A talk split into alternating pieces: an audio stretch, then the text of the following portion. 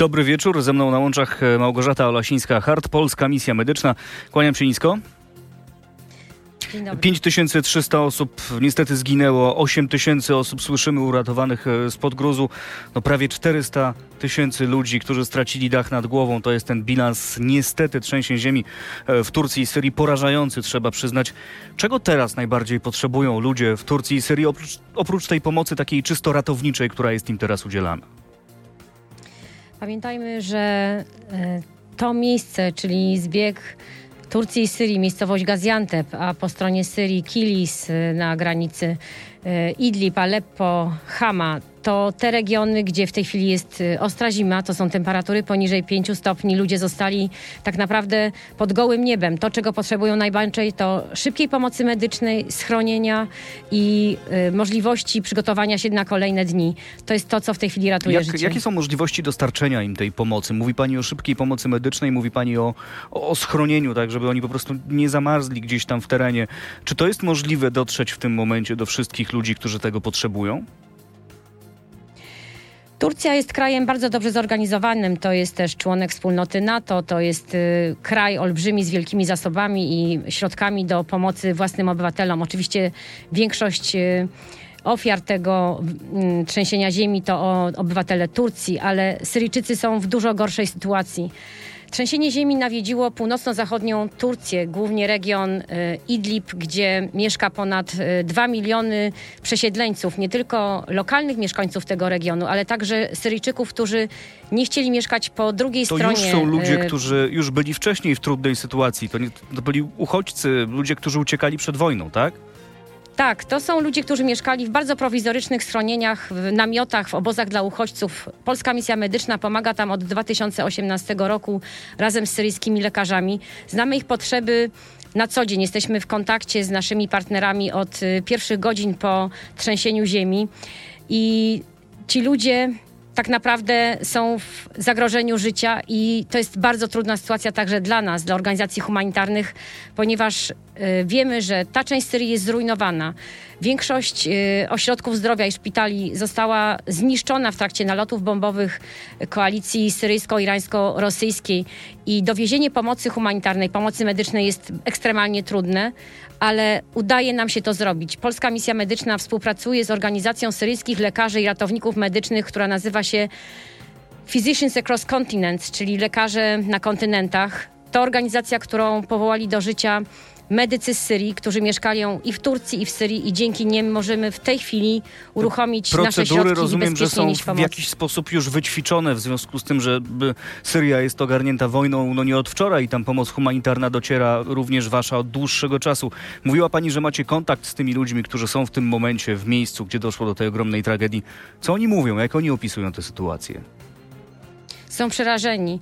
E, mówią, że 75% budynków w ich miastach po prostu runęło. To były budynki, e, jeżeli w ogóle były zbudowane z jakiegokolwiek rodzaju betonu, to był to beton kruchy, nieelastyczny, który e, ulega szybkiemu zniszczeniu przy najmniejszych trzęsieniach ziemi, a jest to obszar, na którym występują często te katastrofy naturalne. To są ludzie, którzy nie mają żadnej pomocy. Państwo nie działa. Nie ma fundacji pomocy społecznej, nie ma pomocy sąsiedzkiej, pomocy rodziny. Każdy tam ma tak naprawdę zero. Zero pieniędzy, zero środków do przeżycia, zero pomocy medycznej yy, i zero szans na yy, opuszczenie tego miejsca, więc tak naprawdę ratujemy życie. Małgorzata Olesińska, Hart Polska Misja Medyczna jest dzisiaj e, z nami. E, syryjscy ratownicy, którzy starają się dotrzeć do ofiar tego trzęsienia ziemi, no bo oczywiście e, mamy do czynienia z sytuacją i w Turcji, i w Syrii, no ale w Syrii wydaje się, że ta sytuacja jest poważniejsza właśnie z racji tego, że jest to kraj ogarnięty wojną, e, gdzie już wcześniej było bardzo, bardzo źle. W każdym razie syryjscy ratownicy informują, że właśnie problemem jest dotarcie do odciętych obszarów, ale również z powodu na przykład braku paliwa. Po prostu nie ma czego wlać e, do baku. Czy tutaj jest jakakolwiek możliwość dostarczania im tego rodzaju pomocy? No bo przecież najważniejsze wydaje się dojechanie na miejsce tych strasznych tragedii. Tak, jesteśmy też w kontakcie z y, Białymi Hełmami. To jest ta organizacja, która niesie pomoc na miejscu w sytuacjach kryzysowych, takich jak zawalone budynki, Pamiętamy y, białe hełmy ratowników y, syryjskich, którzy odkopywali ludzi z, z gruzów po nalotach właściwie gołymi rękami. Paliwo jest problemem i paliwo będzie problemem. Nie jesteśmy w stanie dowieść paliwa. Trzeba pamiętać, że są otwarte przejścia humanitarne pomiędzy Turcją, Turcją a Syrią. Turcja nie zamknęła przejść granicznych dla pomocy humanitarnej ani dla pomocy medycznej. Najważniejszym przejściem pomiędzy Idlib a Turcją jest y, Bab al-Hawa, gdzie znajduje się też szpital w tak zwanej grey zone, w przejściu pomiędzy Syrią a Turcją na takim pasie ziemi wspólnej bądź niczyjej. I właśnie przez to przejście dociera pomoc humanitarna i dociera pomoc medyczna. Przez to przejście nasi syryjscy lekarze z Turcji do Syrii przewożą pomoc medyczną. Polska misja medyczna uruchomiła 43 tysiące dolarów na natychmiastową pomoc medyczną emergency niosącą ratunek i ratującą życie. Te fundusze w całości przele, przele, przelewamy na konto organizacji Physicians Across Continents, tak aby na miejscu w Turcji kupić bezwzględnie potrzebne środki medyczne, leki, antybiotyki, środki przeciwzapalne do ratowania życia i przewieźć je do Syrii. To jest nasz priorytet. Ratować ludzi, którzy nie mają nic. A trzeba pamiętać, że to są przede wszystkim kobiety i dzieci. Mężczyźni bądź opuścili Syrię, bądź chowają się przed reżimem, a w obozach mieszkają przede wszystkim kobiety, dzieci, osoby starsze i niepełnosprawne. W tym zalewie bardzo złych informacji, dobrą informacją jest to, że jednak mimo wszystko ta pomoc humanitarna może dotrzeć do tych ludzi, przynajmniej do części tych ludzi. No i właśnie to jest pytanie, czy my jesteśmy w tym momencie w stanie w ogóle oszacować, choćby w przybliżony sposób, ile osób, ilu ludzi potrzebuje w tym momencie pomocy humanitarnej po tym trzęsieniu ziemi? Czy to jest nie do oszacowania? Trzeba pamiętać, że trzęsienie ziemi było płytkie i to jest też przyczyna, dlaczego jest tak rozległe. Objęło mm, obszar około 300 km kwadratowych i Rząd Turcji wylicza, że kilkadziesiąt tysięcy ludzi w każdej z dziesięciu prowincji, w której wystąpiło trzęsienie ziemi, potrzebuje pomocy humanitarnej. To jest kilkaset tysięcy osób. W Syrii już wiemy, że jest to około stu kilkudziesięciu tysięcy ludzi, którzy stracili dach nad głową i nie mają tak naprawdę dokąd się schronić. E, tym ludziom e, pomóc możemy również my i wy, nasi słuchacze, też możecie pomóc tym, tym ludziom. Polska Misja Medyczna uruchomiła e, zbiórkę na potrzebny sprzęt, na, na ratowanie życia właśnie w Turcji i w Syrii. E, tę zbiórkę można wesprzeć i na pewno i link, link do tej zbiórki znajdzie się na naszej stronie internetowej rmf24.pl. Bardzo tak dziękuję. więc namawiamy do wsparcia i namawiamy też do posłuchania dalszej części naszej rozmowy, która się wcale nie kończy. Trwa dalej w radiu internetowym RMF24 oraz na naszych stronach w sieci. Zapraszamy. No, widzimy y, porażające zdjęcia filmy, których jest bardzo dużo, no, specyfika pewnie czasów, w których żyjemy, kiedy y, nawet jak się okazuje, ludzie uwięzieni często pod gruzami mają ze sobą telefon i ten telefon działa, więc oni są w stanie wysłać film, wysłać zdjęcie, wysłać wiadomość głosową, prosić o pomoc, nawet być może zasygnalizować, e, gdzie się znajdują. Ta akcja ratunkowa trwa, biorą w niej udział również e, strażacy e, z Polski, którzy pojechali tam pracować, ratować życia. A kiedy ta akcja ratunkowa się skończy, kiedy kiedy już e, będzie można powiedzieć, że te gruzowiska zostały przeszukane. Nie wiemy, kiedy do tego dojdzie, bo to jest e, niewiarygodnie dużo pracy. To co się będzie dalej działo? Co z ludźmi, którzy stracili dach nad głową? Co z ludźmi, którzy ucierpieli? Jest szansa jakoś im pomóc? Tak jak powiedziałam, Turcja już uruchomiła pomoc dla osób e, rannych i osób, które straciły domy. Wiemy, że w Turcji jest około 22-23 tysięcy osób rannych, które wymagają szybkiej pomocy medycznej, że jest 200 tysięcy osób, które wymagają schronienia, dostarczenia im e, żywności e, i też pomocy medycznej, ale to jest państwo, które da sobie radę. To, to jest państwo, które przyjęło kilka milionów uchodźców z Syrii. To jest bogaty kraj, który no właśnie, ma zasoby, Turcja żeby, da sobie żeby radę. pomóc. A co z, co z Syrią, co z Syryjczykami w prowincji Idlib? No, oni tych zasobów, które Turcy u siebie no, nie mają, no, będą musieli jakoś sobie poradzić, a już wcześniej przecież wielu z nich mieszkało w tragicznych warunkach. Tak, trzeba pamiętać, że dwie trzecie Syryjczyków, którzy mieszkają w prowincji Idlib, żyje tak naprawdę na granicy przeżycia i bez trzęsienia ziemi. To są ludzie, którzy stracili dorobek wielu pokoleń, którzy podobnie jak Ukraińcy kilkanaście miesięcy temu e, uciekali ze swoich domów w Syrii, teraz podzielonej linią między strefę kontrolowaną przez rebeliantów, a państwo kontrolowane przez Bashira al-Assada i znaleźli się w miejscu, gdzie są u siebie, są w Syrii, są w swoim kraju, ale nie mają nic. Ludzie, którzy ich przyjęli, Syryjczycy, e, podwoili swoją liczebność na niewielkim skrawku ziemi. E, w tej chwili w prowincji Idlib mieszka około 4 miliony Syryjczyków, a przed ucieczką mieszkało ich około 2 miliony. To jest olbrzymia społeczność, która od wielu lat wymaga wsparcia międzynarodowego. Wojna w Syrii stała się takim zapomnianym konfliktem, zwłaszcza w obliczu wybuchu konfliktu wcześniej y, w Etiopii, Afganistanie, a teraz w Ukrainie. Ale sytuacja tych ludzi nie zmieniła się wcale. Jest zimia. Y, dzieci chodzą w klapkach, y, kobiety nie mają żadnej pomocy medycznej, nie mają dostępu do żywności, nie mają żadnych dochodów.